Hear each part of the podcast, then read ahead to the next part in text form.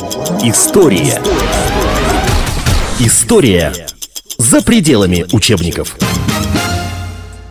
Это программа «История за пределами учебников». Мы приветствуем телезрителей и радиослушателей «Комсомольской правды». Реформы в России. Реформы, которые проводили цари и царицы в разные годы своего правления. Кто-то успел больше, кто-то успел меньше. Сегодня Петр III, один из самых малоизвестных или малоизученных большинством населения, малоуслышанных, мало знакомых э, императоров Российской империи. Александр Борисович Каменский, декан факультета истории Высшей школы экономики у нас сегодня в программе. Здравствуйте, Александр Борисович. Ну, деятельность Петра III очень долго э, оценивалась как ну, крайне негативная, чуть ли не кошмарная для истории Российской империи. И вот сейчас вроде как ну, последние лет 20 да, в современной России стало, стало что-то меняться. Так э, каким же все-таки было, вот если для начала, что называется, для затравки, если можно, двумя-тремя предложениями, как, каким же было время правления Петра Третьего? Ну, прежде всего, оно было очень коротким. Всего шесть месяцев. Но за это время он успел действительно сделать очень много. И если одной фразой попытаться, так сказать, суммировать все, что он сделал, то я бы сказал, что он создал новую политическую реальность. А, другой вопрос в том, насколько он сознательно это делал, насколько он, так сказать, понимал, что он делает. Вот когда мы говорим о Петре Третьем, как мне представляется, очень важно разделить две вещи. Одно – это Петр Третий человек с его действительно трагической судьбой. Человек, э, без сомнения, так сказать, не злой, э, не коварный, э, достаточно мягкий, э, человек такого романтического в чем-то склада. Э, это одно. И другое дело – это Петр Третий император. Э, то есть человек, которому э, суждено было править нашей страной, править Россией. Э, вот эти, почему эти вещи нужно разделить? Потому что, когда мы говорим о Петре Третьем человеке, то вот мы испытываем определенную, так сказать, жалость, мы испытываем определенную симпатию к нему э, в силу вот трагических обстоятельств его жизни. Э, и причем это, эти трагические обстоятельства – это не только его гибель, это не только, так сказать, его короткое царствование, но это и вся предшествующая его жизнь, потому что э, Петр э, остался очень рано, остался сиротой. Э, мать, матери он вообще не знал, она умерла через две недели после его рождения. Отец умер, когда он тоже был маленьким. Э, он воспитывался в строгости, воспитывался людьми, которые явно, э, ну, так сказать, судя по тем воспоминаниям, которые до нас дошли, это были люди, которые, ну, каких-то, так сказать, представлений о воспитании в нашем с вами сегодняшнем понимании, конечно же, не имели. Э, его там жестоко довольно наказывали, так сказать, подавляли какие-то его увлечения и прочее. Но при этом, если посмотреть записки некоторых историков, можно увидеть такие определение Петру Третьему, который да, невежественный, а иногда и даже слабоумный. Ну, не от мира сего, как он, правило, писал. Нет, он, безусловно, не был, э, не был ни слабоумным, ни, э, так сказать, он, э, слово невежественный, тут вот, э, ну, знаете, э, очень сложно сказать, что, что, что мы в это вкладываем. Он, он был вполне, так сказать, э, образованным человеком, так сказать, естественно, определенное образование он, не, он получил. Вот. Но сказать, что он, так сказать, был глубоко образованным человеком, да, всесторонне образованным человеком, этого мы не можем сказать. Главная проблема Петра – Э, главная беда, собственно, его заключалась в том, что это был человек, который не обладал качествами, которые были ему необходимы как российскому императору. А очень хотел. Очень хотел быть продолжателем Петра, э, дел хотел, Петра Первого. но при этом я думаю, При этом не продолжателем даже, а э, сделать не меньше. Он, он, же, он же тоже планировал реформы какие-то. Вы знаете, у нас нет данных о том, что он что-то планировал. Э, дело в том, что Вот вообще, э, как бы продолжая, так сказать, мысль, я бы сказал так, что если бы судьба его сложилась иначе, если бы он остался просто галштинским герцогом, или даже если бы он стал бы шведским королем, а не российским императором, то вполне возможно, что история сохранила бы о нем вполне, так сказать, э, позитивную, позитивную память. Э, Швеция в это время конституционная монархия, от монарха немного зависит, и э, став королем шведским, Петр мог бы, так сказать, преспокойно заниматься тем, что ему нравилось. А ему нравилось, что ему нравились вот какие-то военные экзерциции, ему нравилась музыка, он любил играть на скрипке, э, очень любил играть на скрипке, а, так сказать, возможности особенно так вот не было. Вот только когда придет к власти, умерла тетка, так он вот в оркестре играл даже. Вот. Насколько хорошо играл, мы, конечно, не знаем. Наверняка лучше всех. Ну, да, да. То есть вот от такого рода охотой там заниматься и прочим, понимаете? Вот ну, нормальные бы, царские да, обязанности. Нормально, ну, да. Шведским королем он бы всем этим занимался. А когда э, он оказывается в России, и вот это еще одна, так сказать, проблема, связанная с, безусловно, негативной оценкой э, деятельности, личности Петра Третьего, то в отличие от своей жены, от Екатерины, он не делает над собой никаких усилий для того, чтобы как-то ну, полюбить, скажем так, вот эту страну, в которой он оказался, э, как-то э, узнать получше ее, так сказать, традиции, обычаи и так далее. Этого ничего Петр не делает. Он абсолютно откровенно, так сказать, э, с презрением относится к русским обычаям, э, но это при этом тоже вот не такая какая-то, знаете, осознанная, так сказать, основанная на какой-то идеологии позиция. Нет, это вот это его естество такое, потому что... Ну, не нравится, но ну царь я здесь, ну что ж. Да, ну, вот, вот, но, ну, но, вот, но вы вот понимаете, далее. когда нужно, когда нужно выстаивать э, многочасовую службу в церкви, да, а он не может, он просто вот по складу своему психическому, он не может долго вот стоять на одном месте. Он начинает ходить по церкви, он начинает разговаривать с, там с кем-то, шутить, смеяться, значит, и так далее. Все это видят. Это вызывает раздражение.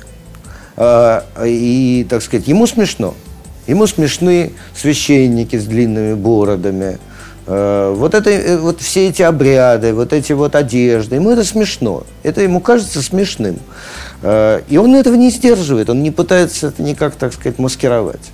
Вот. вот это вот, э, так сказать, опять же, то, то свойство Петра Третьего, которое, которое, собственно, и привело его э, к вот этому печальному концу. Ну, такая непосредственность, с одной Непосредственность, да, совершенно верно. Ну, вот вы говорите, с одной стороны, он там, да, смеялся над церковными обрядами, а с другой стороны, э, в историю-то Петр Третий вошел как человек, который перестал преследовать старообрядцев и, да. и, и вообще чуть ли не свободу вероисповедания объявил, да, по всей России? Ну, вот опять же, понимаете, какая вещь? Он, э, как я уже сказал, вот он создает новую политическую реальность, потому что он действительно осуществляет важные реформы, очень важные реформы. И, ну, реформы в каком-то смысле даже радикальные. Но все дело в том, что основным импульсом побудительным мотивом к осуществлению этих преобразований для Петра III было, было, судя по всему, прежде всего желание сделать наперекор тетке. Вот вот, вот, вот сделать, вот показать, вот я такой решительный, я вот, вот это, она там не решалась церковную собственность забрать государство, а я вот это вот одним росчерком пера. То есть умно ли, глупо ли, не, не, не да. анализируя, да? Да. И, собственно, все основные свои преобразования Петр III осуществляет в течение нескольких дней февраля 1762 года. А тайная канцелярия-то ему чем не понравилась? А тайная... Созданная Петром Первым, да? А он делает еще целый ряд, там, так сказать, действий, э, как бы связанных с отменой некоторых петровских установлений, ну, более таких мелких. Вот. Но э, тайная канцелярия он отменяет судя, скорее всего. Опять же, у нас нет никаких э, свидетельств о том, что вот за этим стояла какая-то программа, понимаете, какое-то осмысление. Скорее всего, он это делает просто подражая своему кумиру Фридриху Великому. Потому что Фридрих ликвидировал в Пруссии э, учреждение подобного типа, которое существовало. И вот он тоже ликвидирует. Это первый, видимо, фактор. А второй фактор заключался в том, что на протяжении э, многих лет, почти 20 лет, что он прожил в России в качестве великого князя и наследника престола при Елизавете Петровне – он, наверное, и сам побаивался тайной канцелярии. И само это словосочетание у него, так сказать, вызывало неприятные ощущения. Вот эти два, судя по всему, так сказать, момента и привели к тому, что он э, ликвидирует тайную канцелярию. Э, далее, что он делает? Вот он осуществляет секуляризацию церковных земель. В принципе, это реформа, которая э, давно готовилась. Елизавета, будучи человеком очень религиозным, на это не решалась. А, а Петр вот одним росчерком пера, пожалуйста. Ну, опять же, вспоминая деяния Петра Великого, когда нужны были да. колокола, да, да. когда ну, да. ну, переплавлялись но, это все. Но, понимаете, какая вещь-то? Про Петра Великого люди, его окружавшие, знали, что сам-то Петр человек религиозный, что он-то все время в церковь ходит, молится, что он на клиросе поет и так далее. А про этого знают, что он на скрипке играет. На скрипке играет. И с презрением относится. Поста не держит. Пост не соблюдает. Э, в церквях э, хихикает. Понимаете? И когда вот этот э, указ о секуляризации, так сказать, наложился вот на это представление, на эту информацию, скажем так, о том, как он относится, в принципе, к православию, то это, естественно, вызывает очень сильную, бурную э, реакцию. Александр Борисович, а он же европеец. А вот он, вы говорите, он там 20 лет в России да. прожил, а он же он при, приехал, он, он не был уже тогда протестантом разве? Он был протестантом, но его крестили по православному обычаю, собственно, и э, тогда-то он и стал называться Петром Федоровичем. То есть вот откуда слухи пошли, что он вообще хотел, то есть он почему над э, русской православной церковью смеялся, он вроде как, я не знаю, по-моему, фактов нет, которые это подтверждали, что он хотел провести реформу церкви по, по, протестантскому образцу. Совершенно верно, да, потому что э, действительно появляются указы, э, во-первых, о закрытии домовых церквей, что очень неприятно для дворянства прежде всего. Далее появляются, появляется указ о выносе из церквей всех икон, кроме э, изображений Христа, и ходят слухи о том, что он собирается распорядиться о том, чтобы священники брили бороды по образцу э, протестантских пасторов.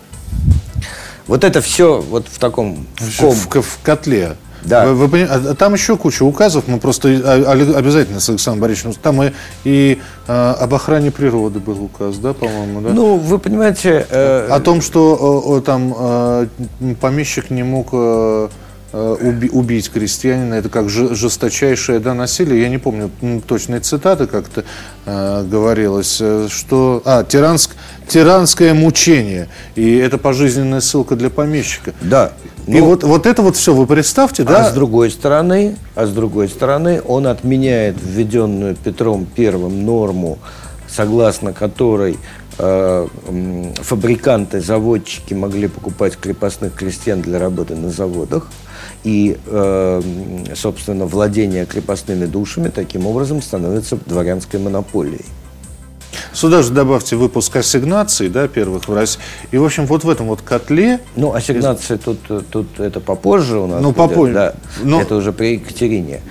Э, ассигнации появляются. Ну, у Петр, видимо, там были какие-то планы, но ассигнации в России появляются в 69 году. А, в 69 да, Государственный банк и выпуск ассигнаций. Да, Хорошо, это не при Петре. Но, тем не менее, вот в этом вот котле за, за, за столь короткое время, я представляю, что у государя-императора творилось в голове, это, знаете, вот прожекты, прожекты, но Манилов сидел на диване, эти прожекты выдумывал, а этот все... Вот... А ну, конечно, у Манилова не было возможности такой, а у этого было. И э, мы с вами еще не упомянули, собственно говоря, о самом главном, наверное, из того, что он делает, это э, манифест Маниф... о вольности дворянства. Маниф... Манифест Потому что манифест... Первым же делом, да? Это фактически первым, что он... Нет, это все в феврале. Вот, вот в феврале, это в течение нескольких дней. Там вот где-то с 18 по 21 февраля. Вот, Вот здесь надо, секуляризация, тайная канцелярия, манифест. Вот про манифест, наверное, немножко подробнее, потому что, опять же, говорят, что именно этим манифестом Петр III хотел заручиться поддержкой дворянства. Э, Ну, во-первых, э, сама, так сказать, история создания этого манифеста, она довольно темная. Да? У Щербатова мы считаем, читаем в его э, памфлете о повреждении нравов в России, он писал, что якобы э, секретарь Волков, секретарь императора Волков ему рассказывал, будто бы э, Петр, желая провести ночь э, с любовницей, э, и при этом так, чтобы его основная любовница Елизавета Воронцова про это не узнала. Вот он Елизавете Воронцовой сказал, что я якобы буду всю ночь работать, поэтому к тебе не приду, а сам пошел к другой, а при этом вот якобы Волкову велел э, подготовить какой-нибудь важный документ, который вот он якобы этой ночью-то и придумывал. И якобы вот приду- написали манифест, он его подписал. Но все-таки историки считают, что это не так. Что Но это- история красивая. это история красивая, да, но тем не менее это не так, потому что известно, что э, еще за несколько дней до опубликования манифеста Петр приезжал в Сенат, и в Сенате уже как бы об этих своих планах говорил. Вот. А, а, Судя по всему, текст, мани- но э, то, э, то, что он не писал, так сказать, текст, это, безусловно, он ничего такого не писал. Нап- Был, судя по всему, текст был написан генерал-прокурором Сената Глебовым, подготовлен текст манифеста. И, собственно говоря, в нем были воплощены, э, ну, основная вот эта идея освобождения дворянства от обязательной службы, это была идея, которая фигурировала еще в, проре- в проекте уложения, который был создан э, при Елизавете Петровне, работавшей тогда в последние годы ее царствования уложенной комиссией. Э, Так что сама идея не была, так сказать, вот принципиально какой-то новой, но Петр ее, очевидно, совершенно разделял. Он подписывает этот манифест. И это действительно вот в некотором смысле такой переворот, потому что что в результате-то? Э, Меняется, собственно говоря, во-первых, вся система государственной службы. Она становится, она при- принимает абсолютно принципиально иной характер. Это первое. Второе. В России впервые в ее истории появляется э, слой абсолютно свободных людей. При- привилегированных еще. тому. Привилегированных, да. Я прошу прощения, а почему впервые? А бояре не были такими? Нет, конечно. Боярин любой, и это мы с вами видим, когда мы смотрим документы, боярин любой, когда к государю обращался, он писал «Я с холоп твой». Он был холопом.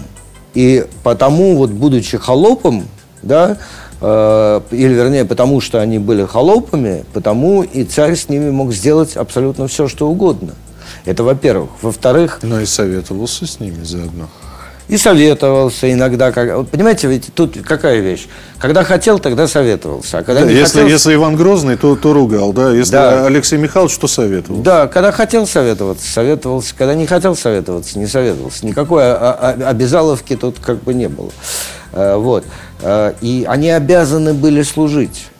Вот в чем дело. Они были обязаны службой. Подождите, а если брать этот манифест о вольности, дворянский сынок, а, им- имеющий подтверждение, что он сын дворянский, да? Да. Он мог спокойно в родовом поместье прожить до седых волос, Да, скончаться да, там, и абсолютно. при этом там отдавать ту же самую, да, подушную подать, Да, да, да. И- Абсолютно верно.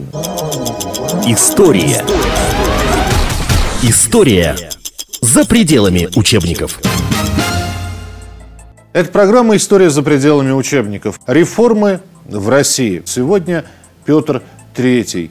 Александр Борисович Каменский, декан факультета истории Высшей школы экономики у нас сегодня в программе.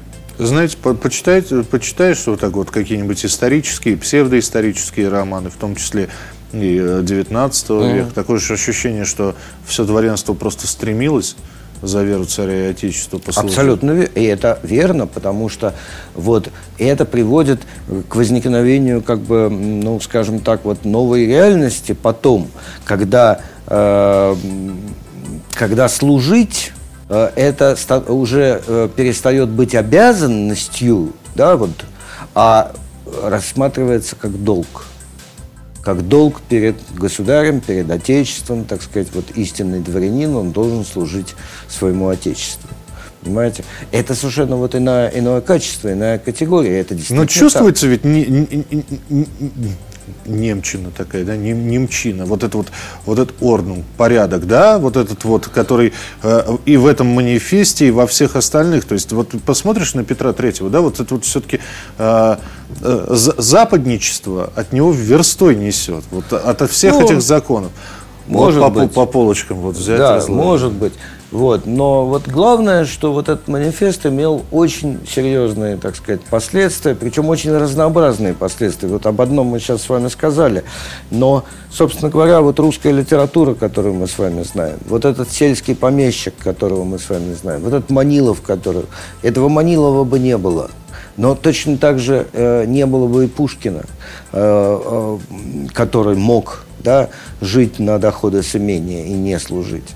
И, э, так сказать, э, вообще не было бы русской усадебной культуры, той, которая возникает после этого. Почему она возникает? Да потому что дворяне в массовом порядке начинают увольняться со службы, они едут в свои имения, и если раньше они туда наезжали, так сказать, очень редко, то теперь они э, там э, живут и начинают их обустраивать.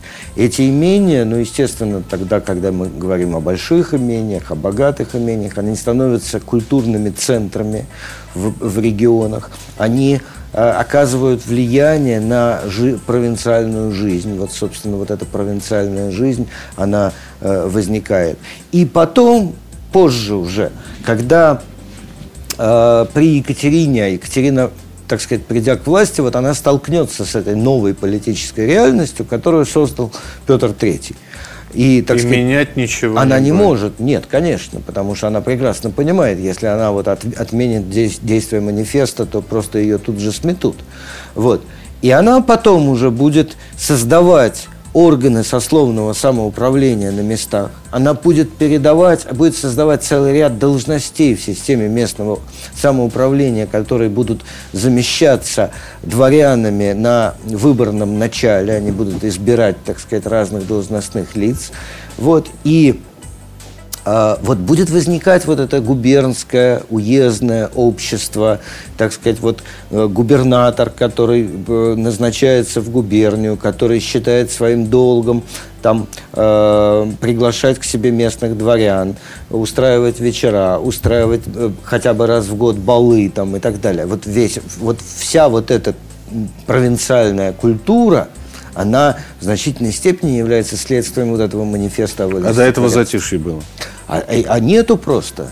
Нету. Ну, тут надо сказать, что, конечно, еще тут много факторов было. И вот Екатерининская так называемая губернская реформа, она просто означала перемещение э, властных полномочий из центров, как мы бы с вами сегодня сказали, в регионы, в провинцию.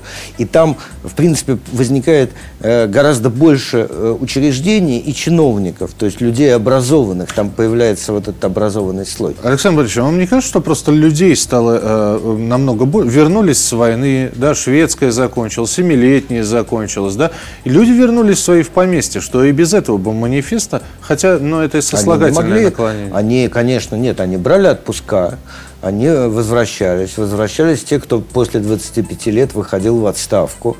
Э, безусловно. Вот. Но в массовом вот таком порядке есть специальные работы, в которых посчитано, сколько просто людей, сколько человек, э, дворян э, вот в э, после 62-го года, в течение там, 61 62 62 63 64 годы, вот в эти годы э, выходят в отставку из армии, из э, гражданской службы. А вы далее. говорите, что их большое количество было, а чем же они заменялись-то? Ведь, э, знаете, Ну, а, э, чем свято, они... свято место-то. Да, чем они замещались? Значит, э, вот тут это, это- это такой интересный вопрос. Вот, как я упомянул, э, Екатерина как бы перемещает эти властные центры, и не случайно, потому что э, дворянство начинает, вот осе- осев, так сказать, в своих имениях, оно хочет иметь каки- какую-то власть вот там, в этих уездах, в которых оно живет. Да, ну, в конце концов, я приехал в родную усадьбу, Да. пусть, пусть, пусть меня уважают. И, Да, и да, не да. только дворня, но и соседи. Да, но, чтоб- но, но здесь ведь, вот, понимаете, это вот в сущности то, о чем мы с вами говорим, вот так вот, ну, с очень большой осторожностью, с, так сказать, с массой оговорок, но мы должны, можем сказать, что э, в людях просыпается что-то, так сказать, похожее на то, что мы сегодня бы с вами назвали гражданским сознанием. Когда они вот живут, в уезде, в губернии, и они хотят иметь возможность жизнь в этом уезде и губернии сами, так сказать, налаживать каким-то образом. Сделать лучше. Сделать лучше, да, да. И, так сказать, э, и, и это оказывается, э, так сказать, власть это не сразу понимает, но в какой-то момент вот Екатерина это поймет, что это для власти выгодно. Потому что до этого был, была, э, был очень острый дефицит вот кадров, чиновников на местах. Очень. И Екатерина еще в 1963 году, она создает новые штаты, так называемые, то есть штатное расписание по-нашему местных учреждений, а реализовать его не удастся, потому что просто нет чиновников. И вот она тогда потом придумает вот этот ход, когда на эти должности будут выбираться местные дворяне. Понимаете? И вот это вот, э, так сказать, то есть вот это вот, э, как бы вот эта ниша, она окажется заполнена. Это во-первых. Во-вторых, вот спустя несколько лет после опубликования манифеста э, дво, многие дворяне опять начнут поступать на службу, просто потому что многие э, столкнутся с тем, что вот прожить на доходы с имения невозможно. Вот, поэтому многие возвращаются на службу. Там была еще такая хитрость, что по закону человек, который увольнялся, скажем, из армии в отставку, он получал следующий чин. И увольнялся со следующим чином. То есть... Э, ну, там, скажем, если он был капитаном... Стал он, майором. Да. И он писался отставным майором, да. Вот он вышел в отставку, пожил два года у себя в имении и вернулся на службу уже майором соответственно, с более высоким жалованием. То есть вот такие еще хитрости были. Два вопроса у меня есть. Я напомню, мы сегодня разговариваем о реформах, которые за всего полугодовое правление успел совершить э, Петр III. К его трагической гибели мы обязательно подойдем. Александр Борисович Каменский, декан факультета истории Высшей школы экономики, у нас сегодня э, в гостях. У меня есть э, самые главные два вопроса. Вопрос первый. Мы прекрасно видим, какое окружение было у Елизаветы Петровны. И ничего я не нашел об окружении Петра Третьего. При том, что он с Сенатом советовался, да, Сенат-то... Но тем не менее, вот Хорошо, у Елизаветы Петровны был тот же Бестужев-Рюмин, которого потом засудили, да, был граф Шувалов, э, умнейший человек. Рядом с Петром Третьим я никого не нахожу. Он распугал всех? Нет, или... нет. Э, все, кто, так сказать, были живы, они все в основном остаются. Э, остаются при Петре Третьем э, за небольшими, так сказать, исключениями. Но дело в том, что Петр Иванович Шувалов умер как раз вот в 62 году, в начале 62 года. Э, то есть этого человека уже не было. Михаил Илларионович Воронцов, который заступил на должность канцлера после опала Бестужева, так сказать, он при, при Петре Третьем, нельзя сказать, что в опалу, но несколько отодвинут как бы последний фаворит Елизаветы Иван Иванович Шувалов, основатель Московского университета.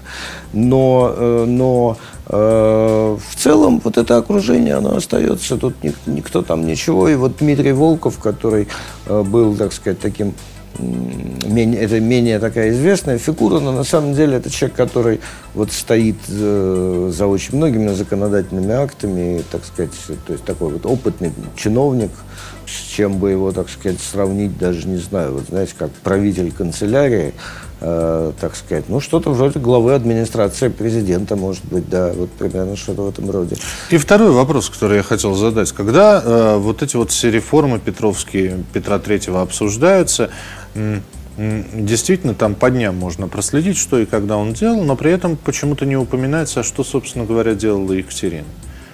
Где, когда в голове созрел, созрела идея о заговоре, кто ее подсказал. Mm-hmm. И э, она же, она же видела, да, наверняка э, супруг, вы говорите, мягкий, до, добрый человек, может быть, в каких-то случаях нерешительный, но наверняка с супругом он советовался все-таки ну, как-то вот вот, судя по всему, он с ней уже к этому времени совсем не советовался. Уже не советовался. Абсолютно не советовался. И э, к этому времени, моменту отношения, так сказать, были уже вот никакие.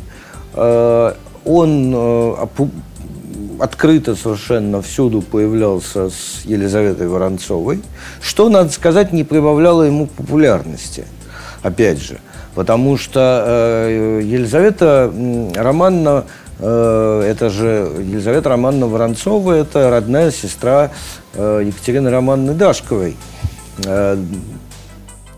племянница вот канцлера Михаила Андреевича Воронцова. Э, и она, по отзывам современников, не была, скажем так, первой красавицей, а была довольно страшненькой.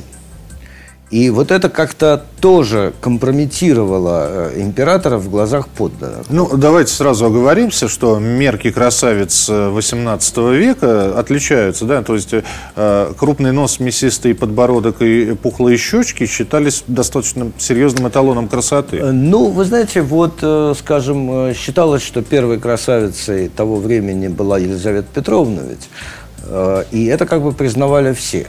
Да, известно, причем, так сказать, это было общее мнение. Вот хотя она была, э, про нее нельзя было сказать, что она, она не была худенькой, не была такой уж стройненькой, вот она была всегда такой полноватой, но при этом была совершенно очаровательной, красивой, у нее были очень красивые волосы, большие глаза. И известен эпизод, когда э, еще царствование Анны, э, Анна Ивановна однажды у, на балу, придворном балу, э, сказал, спросила у китайского посла – кто самая красивая женщина при русском дворе. И китаец ответил, что самая красивая женщина, конечно, цесаревна Елизавета, у которой только один недостаток, у нее слишком большие глаза. То есть у него был своеобразный вкус.